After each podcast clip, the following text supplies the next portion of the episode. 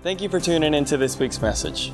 For more information about Connections Church, you can go to connectionschurch.church or follow us on Facebook and Instagram.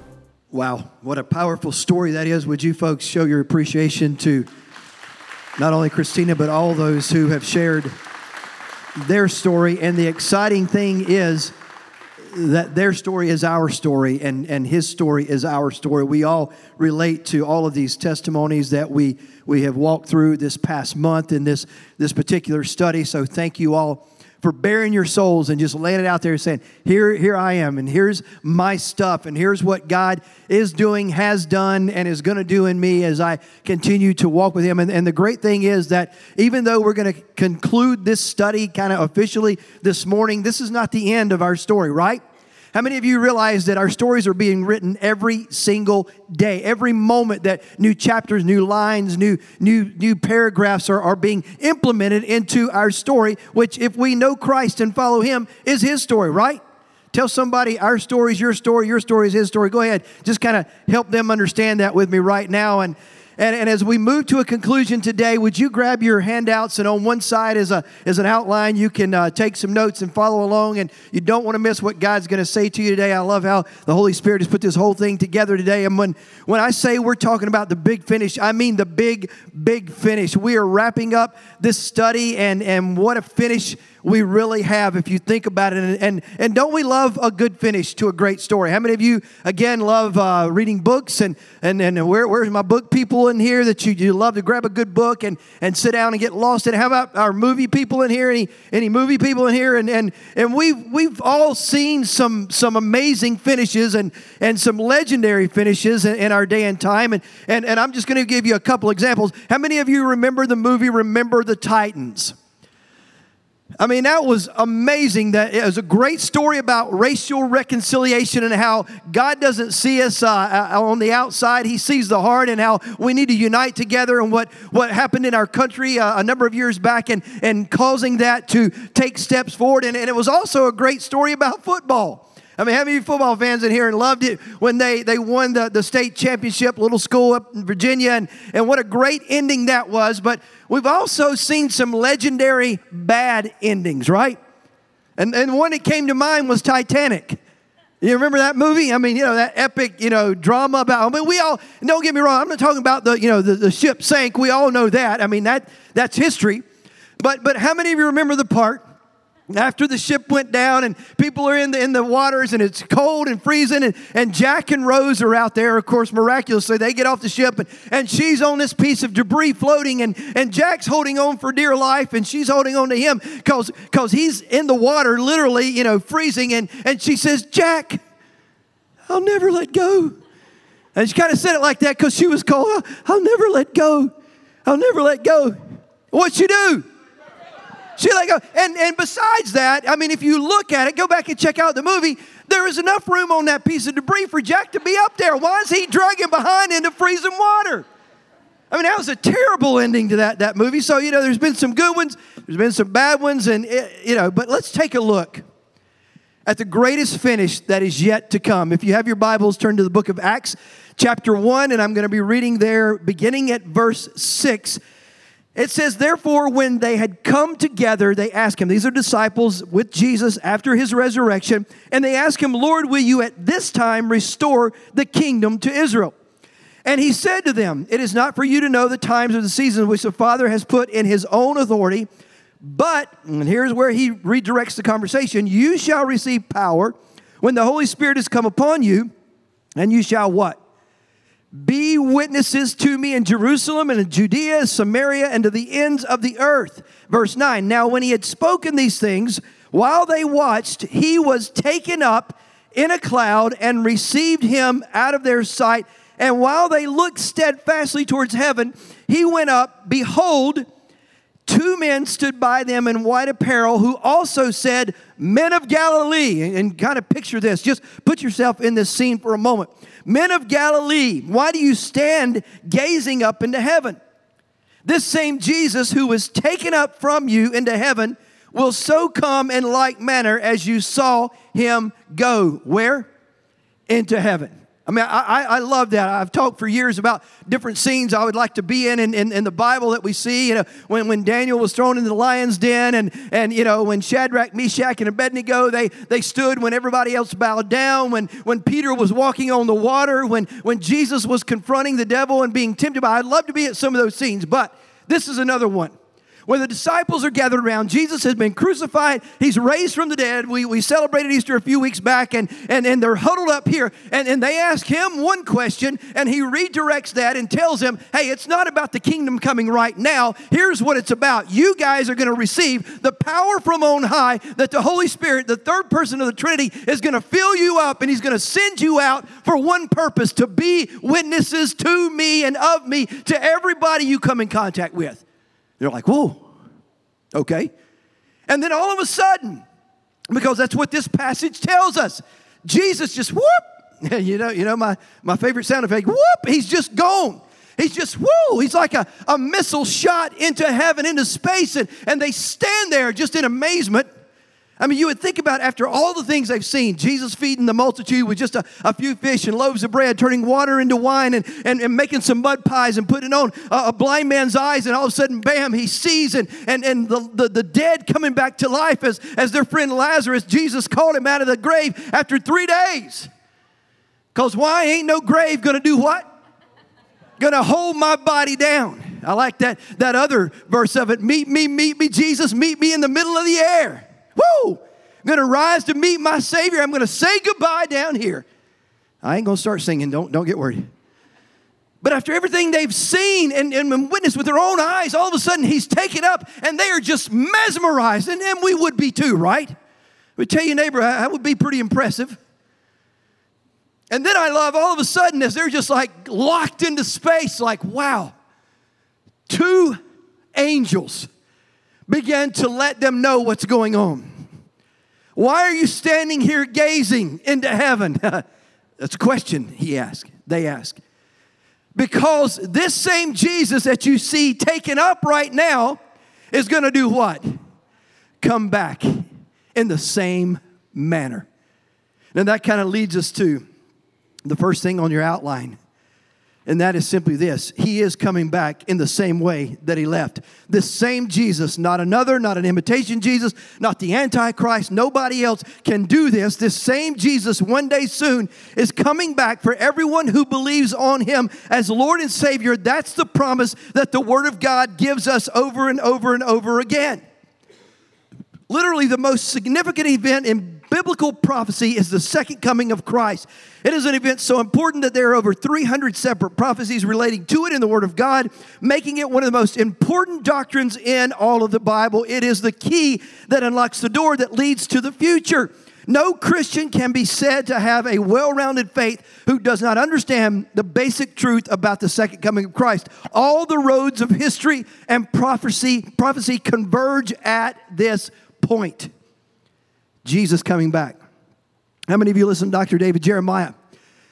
He wrote this a number of years back that for every biblical prophecy on the first coming of Christ that we celebrate as Christmas, there are eight Write that down in your notes somewhere. There are eight concerning the second coming. This ought to alert us to just how important this is. Christians have always believed that one day Christ will return to this earth. It is the climax of our creeds and the final proof of the sovereignty of God over all of human history. And his coming will bring an end to this age and usher in the coming kingdom of Christ that these disciples are questioning about. When's it going to happen? Is it now? Is now the time? Is it, is it in our day? Is it, is it going to happen here right at this moment? No. But it's coming soon. So it's going to usher in that final stage of our redemption, the culmination of all that God has promised to those who love Christ and devote their lives to Him. And please be clear the rapture is when Jesus Christ returns to remove the church, all believers in Christ, from this earth and look at me for just a moment. I've been hearing this since I was a baby. I cut my teeth on the old wooden pews. You think these chairs aren't that great and comfortable? You sit on the old wooden pews where there's no padding at all. for just a little while and see how comfortable these things all of a sudden are. I cut my teeth on those pews. My mama raised me in church. She had us in church from day one, from the get go, as they say, and I've heard this all my life. Now, here, and the funny thing about it, Peter addressed that scoffers had come up and said, Well, where is he? Why isn't he back yet? And the same scoffers are alive today saying, Why is Jesus not returned? It's been 2,000 plus years. He's not coming back. It was just made up fairy tale myth. Don't buy that because every second that ticks by on the clock brings us a second closer to when he's going to split the eastern sky and he's going to step out. And that trumpet we sang about a few moments is going to blast and all of God's people both alive and dead are going to raise up and go home to be with the one who gave his life for us church. That's what we have to look forward to. That's what these angels were telling the disciples hey don't be fooled. Don't get lost. Don't get off track. This same Jesus that you've witnessed with your own eyes rise up into the heavens today is coming back one day, and he's going to come back in the very same way that he just left. Not going to be long. That's the rapture. Now, the second coming, so you'll be clear on this, and we, we've unpacked this. we've did studies on it uh, numerous times before here at Connections, but the second coming is when Jesus returns to defeat the Antichrist, destroy evil, and establish his millennial kingdom. The second coming is described in Revelation 19, verses 11 through 16. So be clear, when he comes back that second time, guess who gets to come with him? Us. We get to ride with him. When he rides, we ride. When he walks, we walk. When he runs, we run. When he reigns, whoa, we reign. Folks, that is the gospel truth. When he comes back that second time to destroy the, the enemy and all his works of evil, we come back with him and we get to celebrate and be a part of that ultimate victory. I don't know about you, but that does something for me. And those of you that know me really well, it does something for me because I like to win. I hate to lose. And when this all, whole thing is over with, guess what? We win because he wins.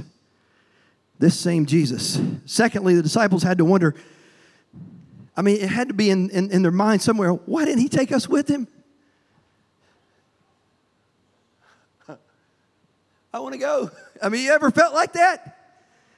You get so tired of the troubles of the world after what we've went through this week in this region, after the senseless evil that took place at, at, the campus of UNCC. After this police officer just doing his job, a routine traffic stop this morning, gunned down a young man, 30 something years old. And it happens every single day. We hear story after story. We see it. We, we experience it. Some of you lived through it. Some of you have relatives that, that were there and on and on and on. And, and it just gets to the point you're like, Lord, I'm ready to go home. Why don't you just take me with you? Well, the reality is, is found in, in, and again, Acts chapter 1, verse 8, that we just read a few moments ago, because he's given us the power of the Holy Spirit to go out and be witnesses. Here's the bottom line on it, church. We have a mission. If not, then as soon as we converted to Christ and said yes to Him and surrendered our lives to Him, there would be no other reason for us to be here. We could be home with Him, enjoying the relationship on that side of heaven and not down here. But just like those first disciples, he said, I have a mission for you. I need you to be there. I need you to do the mission. I need you to be, be vigilant in that, diligent. Do what I've put you here to do. That's why we're still here. So I'm asking you right now are you on mission with Christ? Are you serving faithfully in that mission? Because, see on your outline, church, be assured that Jesus is coming back, but in the meantime, we have a work to do. I mean, think about it. Let me just kind of walk down that road one more time. There's a world all around us that's drowning in sorrow, and they need to know the one who said, Peace I give to you, my peace I give you. There's a world out there drowning in hatred, and they need to know the one who said, Love your enemies and bless those who what? Curse you. There's a world out there full of starving people and sick people and forgotten people who need to experience from us the one who proclaimed, Whatever you did for the least of these, you did it for whom? For me. Jesus is coming back, but in the meantime, he gives us a mission to, to be his witness, to preach the gospel, to share the good news, to make disciples of all nations. Folks, that's what we are to be about in the meantime. And we've got to see clearly that the meantime, look at me right now, is dwindling down.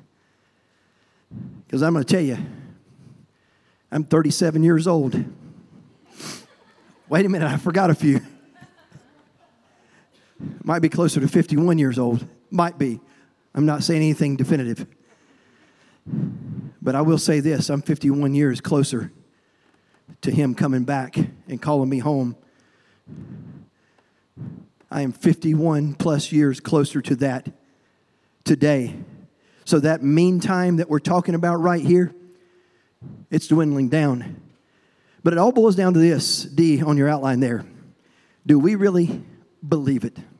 That word believe is, is a strong word, isn't it? I mean, it is, mm, it's gritty, it's got some stuff to it, it, it means something. I believe that this chair will hold me up if I plop myself down on it. That's a, that's a pretty, pretty big risk there because if I fall, not going to feel good all the way to the concrete. I've fallen on this floor a few times playing basketball, and every time somebody tripped me, I'm just going to leave that there. But anyway, if I believe it, then I just I have no no worries of just plopping myself down and just whew, it worked. That believes a strong word. When we believe something, then we, we get up and do something. We take action. To really believe it, the, the full definition of believing is to take action, to say, I'm not just going to talk about it. I'm just going to let it be a theory in my head. I'm going to act upon it. I'm going to carry it out to its fullest extent. And I'm telling you something, these disciples, and they give us a lot of hope, man, because you remember how shaky they were, remember how undependable they were. A few weeks ago, we talked about them hiding out when they came and arrested Jesus, and, and they were denying knowing him, and they were saying, Well, you know, I would believe it, but but I got to see for myself. I want to see the, the wounds on his hands, and I want to see that, that place on his side where they jammed that spear and, and, the, and the scar on his forehead where they where they pressed that crown until I see it for myself and put my hands on it myself. Not, that's how shaky and unreliable these guys were. But something happened when the resurrected Savior came and found them and said, Look, I am alive forevermore. Don't doubt again. Just believe who I am and what I've come to do. Man, I'm telling you, at that point in time, write this word down. They were completely convinced. Uh, doubt was removed. They, all of a sudden, this switch, like you walk into a room and flip the light switch on, was flipped in their hearts and lives and their souls. And they were completely convinced that Jesus, the one that they had watched being beaten, and crucified and breathed his last on Calvary's cross. They were convinced that that same Jesus, in which they witnessed that and lost just about every bit of hope they had in their lives, this man that they loved, had devoted three and a half years of their lives to, had thought all these grand things were going to happen, and they watched it die on Calvary's hill. They were convinced that it was over, but when he reappeared and came back to life and raised on that third day and went to find them and show himself to them and wrap his arms around them and love them and restore them. They were convinced. This man who can overcome that, look at me, he can overcome anything and everything in us. Any enemy that tries to destroy us, Jesus got its number. Every demonic attack on us, Jesus has its number. Jesus is our victory, not just has our victory, and He's already won our victory. He's already, already brought that and bought that for us, and He presents it to us. It's a done deal. We just got to cash in on it. He hands us that check that's written victory all over it. He says, Here, it's yours if you'll just cash it and take it for your own. Make it yours. Grab a hold of it. Don't let go. That's what happened to these very first disciples. When they saw him, come back from that, they were never the same. Kay Arthur wrote these words several years ago, and they're strong. You think you can handle this? Are you sure? You know, everybody's got these safe spaces now, and they're a little flaky and soft and sorry, I shouldn't have said that. Can you handle this? Well, we'll see. Here it goes. She said, and I quote, if you don't plan to live the Christian life totally committed, and I love what Christina shared about being in, not playing those games. If you don't plan to live the Christian life totally committed to knowing your God and walking in obedience to Him, then don't begin. Don't start. For this is what Christianity is all about. It's a change of citizenship, it's a change of governments, it's a change of allegiance. If you have no intention of letting Christ rule your life, then forget Christianity because it's not for you. That's preaching right there. I mean, that's one of those hard calls that's based on the scripture where Jesus said, You got to pick up your cross and follow after me. You got to deny yourself. As a matter of fact, you got to crucify the flesh and all of its wickedness, and you got to live life in me, for me, and through me, all the way holding nothing back because you don't belong to yourself any longer. You are mine. I bought you with a price, he said. I've redeemed you. I've cleansed you. I've washed you. I've, I've, I've, put my righteousness upon you. I've taken those filthy, sinful rags off of you, and I've placed a garment of holiness and pure white and cleanliness and godliness upon your shoulders.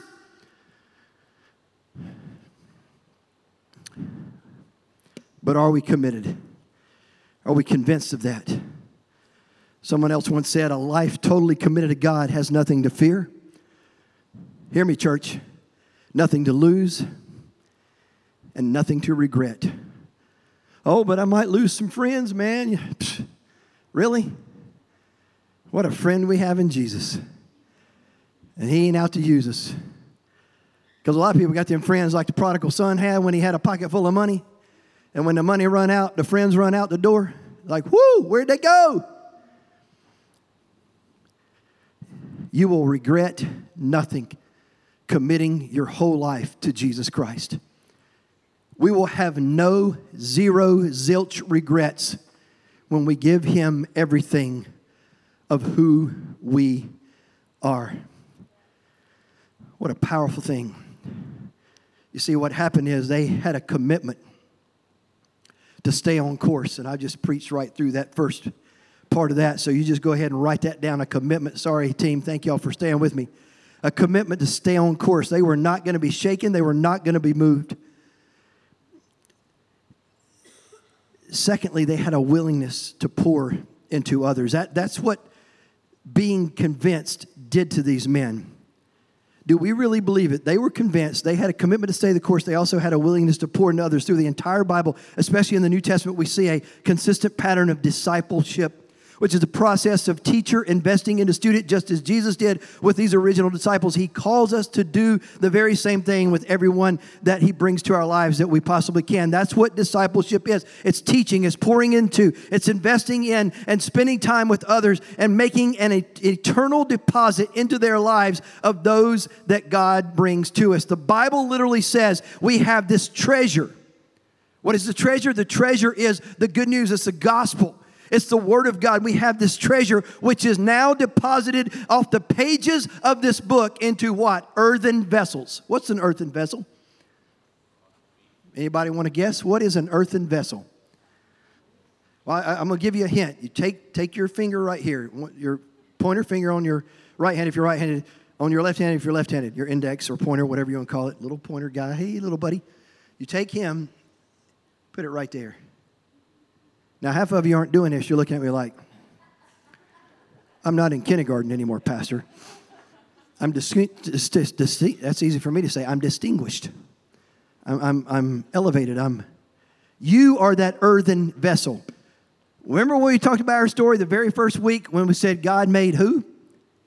Adam. There you go, little boys and girls. Okay, let's get a.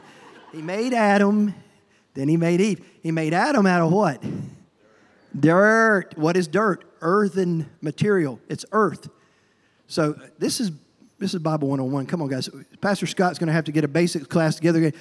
So when he's talking about this treasure, which is God's word, God's life, everything of who God is, God Himself is placed in earthen vessels. You learned something new today, a lot of you. I can just see it like, wow.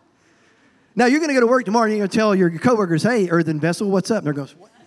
What, what did you call me? I mean, it's Monday morning already. You want to come in calling names off the, off the bat right here at the start of things, man? We're going to go. We're going to meet in the parking lot at lunch. What time is lunch, by the way? I'm getting kind of hungry, but it,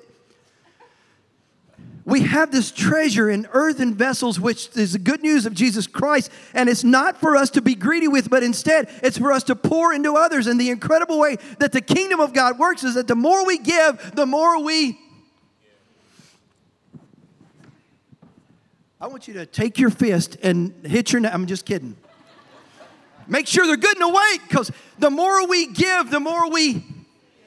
Those of you, remember that little passage where Jesus says, if you're faithful in the little things, you get to do a lot with a lot. You get more stuff at it. So when you give, you. Let's say get. One, one time strong over here, right? The more you give, the more you. The more you give, the more you. The more you give, the more you. How y'all doing this morning? Good to see you. Ah, I tricked you, didn't I? Okay the more we give, the more we get. That treasure that's deposited in us isn't for us to just to hoard up and keep. We don't go out in the backyard and try to bury it out there. We give it away. We are to be pouring into other people's lives. And then thirdly, these disciples have what we have to have a willingness to pass the baton. As we prepare for our finish here on this earth we must be looking for those that are that we are investing in to pass the baton of ministry to and that includes us being able to recognize the giftings that god has given to them and not only recognize that but begin to release those things in them so that they can begin to walk in that gifting and bless other people and build the kingdom of God. Paul told Timothy, his young protege in 2 Timothy 2, chap, chapter 2, verse 2, the things which are the doctrine, the precepts, the word of God, the admonitions, the sum of my ministry, everything that I've done, which you have heard me teach in the presence of many witnesses, entrust those as a treasure to reliable and faithful men, who will also, in return, be capable of entrusting them into the hands and the lives of reliable and faithful men. Here's what was happening Paul was passing the baton. There comes a day that, as the Lord continues to tarry, I know this is hard for some of you, so get your Kleenex box handy. That I won't be here pastoring this church. Go ahead, you can cry just a little bit. It's okay. Just don't get out of control. We don't want to lose it here big time. But I'm in a season of life now that God has spoken to me that a big part of my assignment is start handing the batons to the faithful men and faithful women who are going to keep the race going. The disciple, what are we, 2019 years away from all this taking place? I'm not a math genius, and most of you know that. It's been around me any length of time. You didn't have to agree so easily there.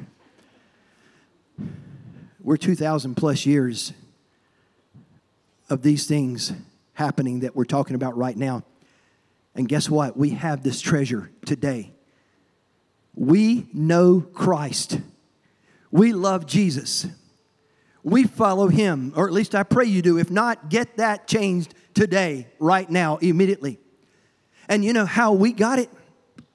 Because these disciples took this serious and they kept the baton and they kept handing batons and down the generations and down the generations until it was given to someone in our life who said, Jesus Christ is the only hope. He is the way, the truth, and the life. He was crucified. He was put to death and he rose again on the third day, defeating death, hell, and the grave. And he did all that so that he could redeem us and purchase our sins and cleanse us for all of eternity so that we could belong to him.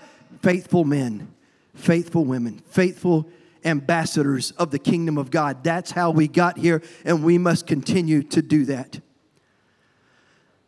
That is so vital to a good, strong finish.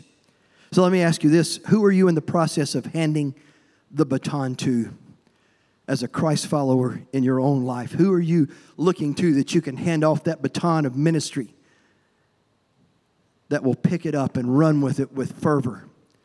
Because I'm going to tell you something. This is life.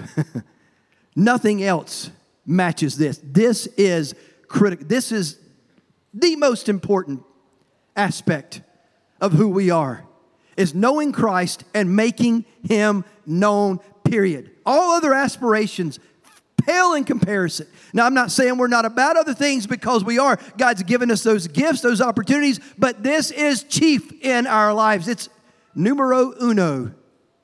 Number one, it's the top priority. And lastly, today, with these first disciples, we see a complete willingness to pay the ultimate price. As I mentioned just a couple of moments ago, they were completely convinced and completely willing to give their all. And I want you to listen to just how willing they were. But just put your stuff down.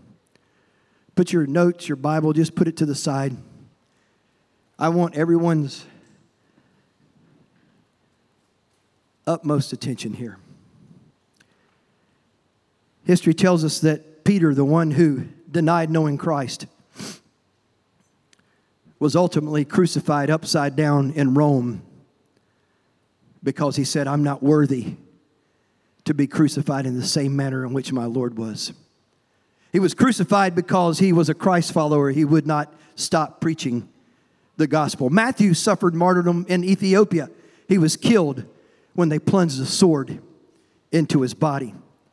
John faced martyrdom when he was boiled in a huge basin of boiling oil during a wave of persecution in Rome. Think about that. What's for dinner? you are. You've got this big cauldron full of oil that they have brought to boiling to. How many of you burned yourself cooking in your kitchen before? A little plop of grease comes out on you, man, it feels like the end of the world, don't it? Just one little spot. What if your whole body was dropped into boiling oil? But guess what? He survived. it didn't kill him. You're thinking, how? And I'm thinking the same thing. I don't know. He was then sentenced to the mines on the prison island of Patmos. And the reason why he didn't die is because this is where he wrote the prophetic book of Revelation, the last book of our Bible. While he was on that prison camp island called Patmos, the Apostle John was later freed and returned to what is now modern day Turkey. He died as an old man, the only disciple to die in that manner. James, the brother of Jesus, not officially an apostle, but was the leader of the church in Jerusalem. He was thrown from the southeast pinnacle of the temple over 100 feet down when he refused to deny his faith in Jesus Christ. When they discovered that he survived that fall, then his enemies grabbed up clubs and beat him to death. This is thought to be the same pinnacle where Satan had taken Jesus during those temptations. Bartholomew, also known as Nathaniel, was a missionary to Asia. He witnessed in present day Turkey and was killed for preaching in Armenia, being flayed to death by a whip. Andrew was crucified on an X shaped cross in Greece. After seven soldiers whipped him severely, they tied his body to the cross with cords to prolong his agony. His followers reported that when he was led toward the cross, when he was being taken to that brutal execution, he saluted it in these words I have long desired and, inspe- and expected this happy hour. Whew. Man, if I don't do something to you, you do something's messed up. the cross has been consecrated by the body of Christ hanging on it, he said. And guess what he did? He continued to preach to his tormentors for two days until he finally died. The Apostle Thomas was stabbed with a spear in India during one of his missionary trips to establish churches there. Matthias, the apostle chosen to replace the traitor Judas, Judas Iscariot, was stoned and then beheaded. And the Apostle Paul was tortured and then beheaded by the evil Emperor Nero in Rome in AD 67. There are traditions regarding the other apostles as well, but none with, with reliable historical accuracy that we know of. But listen to me. Listen to me as you close your eyes for just a moment. It's not so important how the apostles died. What is important is the fact that they were willing to die for their faith in Jesus Christ. And I venture to say today that if Jesus had not been resurrected, the disciples would have known it. People will not die for something they know to be a lie. The fact that all the apostles were willing to give their lives in horrible deaths, refusing to renounce their faith in Christ, is tremendous evidence that they had truly witnessed the resurrection of Jesus Christ and they were truly convinced that he was who he said he was and he did everything he said he would do. Folks, please understand as we close today this reality. That big, big finish that, that we've talked about for the last 30 minutes or so is really the big, big, big beginning to our t- eternity because the truth is, our story has no end. When, when we die, if we go that, that route here on this earth before Jesus splits the sky, guess what? We don't die. For every Christian, when you breathe your last here on earth, the Bible says we're in eternity with heaven and in heaven eh, for eternity with, with Christ. We to be absent from this body is to be present with Christ. So your story never ends.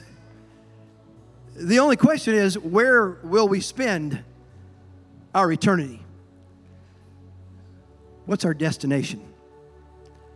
The eyes closed for just a moment. You might be in this room right now. You may be listening to me. Some venue.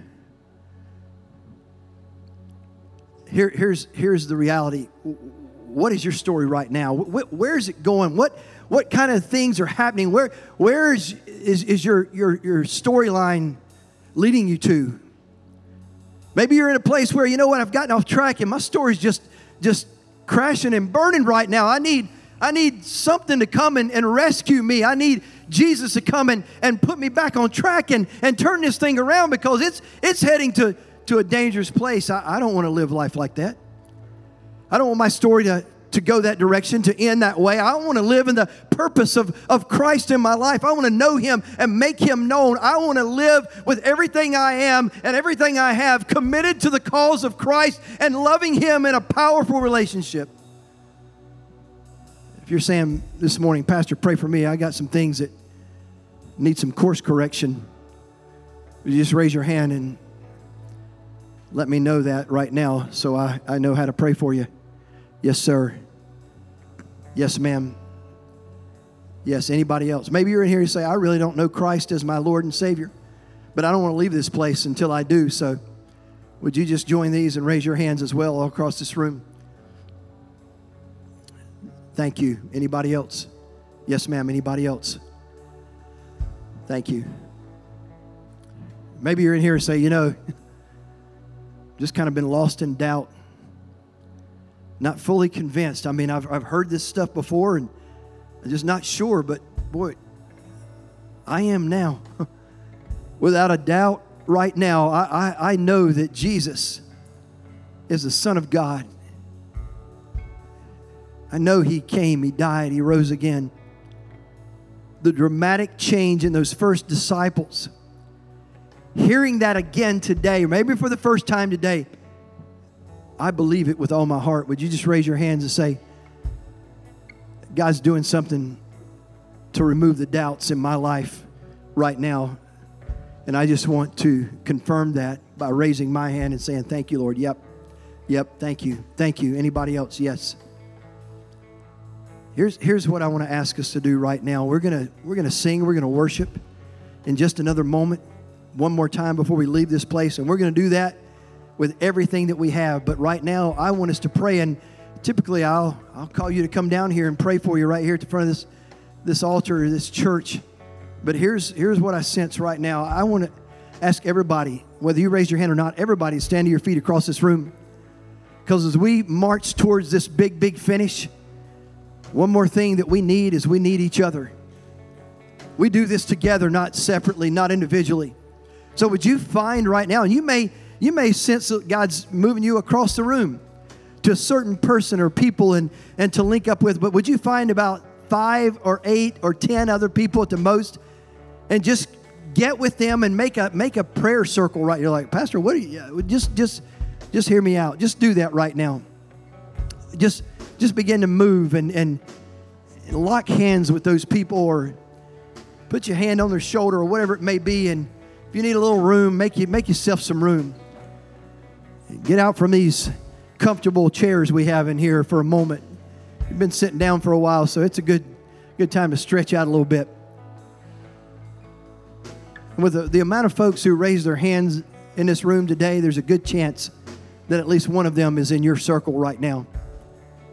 So I, I'm going to pray in a moment, but it's going to be in a moment. Right now, I want you to begin to pray for each other. You may not even know many of them or any of them, but that's okay. You just pray, hey, my brother in the blue shirt that's in my group, just, Lord, whatever he needs right now, just begin to do that in his life. Let him pull down those barriers and open up his door and have you come in and do that work that you desire to do. Whatever that may be, would you just got, just begin to, to minister to each other? This is a way to put into practice what we talked about the aspect of pouring in to others. So right now you're you're pouring in to those in your your prayer circle all across this room. Thank you, Lord. And I mean take it to heart. I mean pray like there's no tomorrow. I mean pray like like Jesus is standing right here beside you because really he is. He's in us, he's with us, he's all around. Holy Spirit's here. Pray it may be for for a physical healing somebody needs. It may be for emotional bondage and, and strife. It, it may be for relational crisis that somebody's in. I don't know, but but God knows. And right now, He's allowing you guys to pray for one another in this moment. Yes, Jesus. Thank you, Lord. Thank you, Jesus.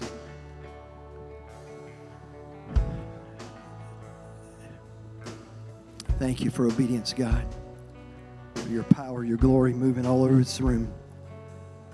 Holy Spirit, we thank you for loving us and drawing us to Jesus, pointing to God and teaching us, unfolding truth to us, filling us, empowering us, changing our story. God, we, we were lost, now we're found. We were blind, but now we see. What a change. What a, what a dramatic plot twist. We were dead, and now we're alive because of Christ and the power, the resurrection power of the Holy Spirit. So, right now, God, sweep across this room, move in our prayer groups right now, touch lives, change hearts, God, transform us from the inside out, renew our mind, God. Just come in and invade our hearts in, in ways you never have before. Every closet open up to you, every little nook and cranny, God. We're holding nothing back. We're keeping none of the world that, that's been in our lives for far too long. But God, we're releasing that today because we are truly convinced that Jesus Christ is alive and well and He's coming back. This same Jesus that took off into the sky like a missile into the clouds is coming back in like manner that one day He's going to split the eastern sky. That trumpet's going to blast and ain't no grave going to hold my body down and ain't no gravity going to keep me here on this earth. I'm going home with you, Lord. Thank you for that promise, God, that is sure and true and yes and amen. And so remove all doubt right now. Let us live as convinced disciples of you, picking up our cross daily and following after you. And God, we know that while we are here in the meantime, you've called us to be ambassadors. You've called us to take this message of hope and life and, and eternity to the nations, God. And we choose to do that right now, God. We thank you for the simple gospel that changes lives. And we proclaim that together in song right now as we close out this time in Jesus' name. Sing it out with all your hearts, church. Let's worship Him together today one more time. Thank you for tuning into this week's message. For more information about Connections Church, you can go to connectionschurch.church or follow us on Facebook and Instagram.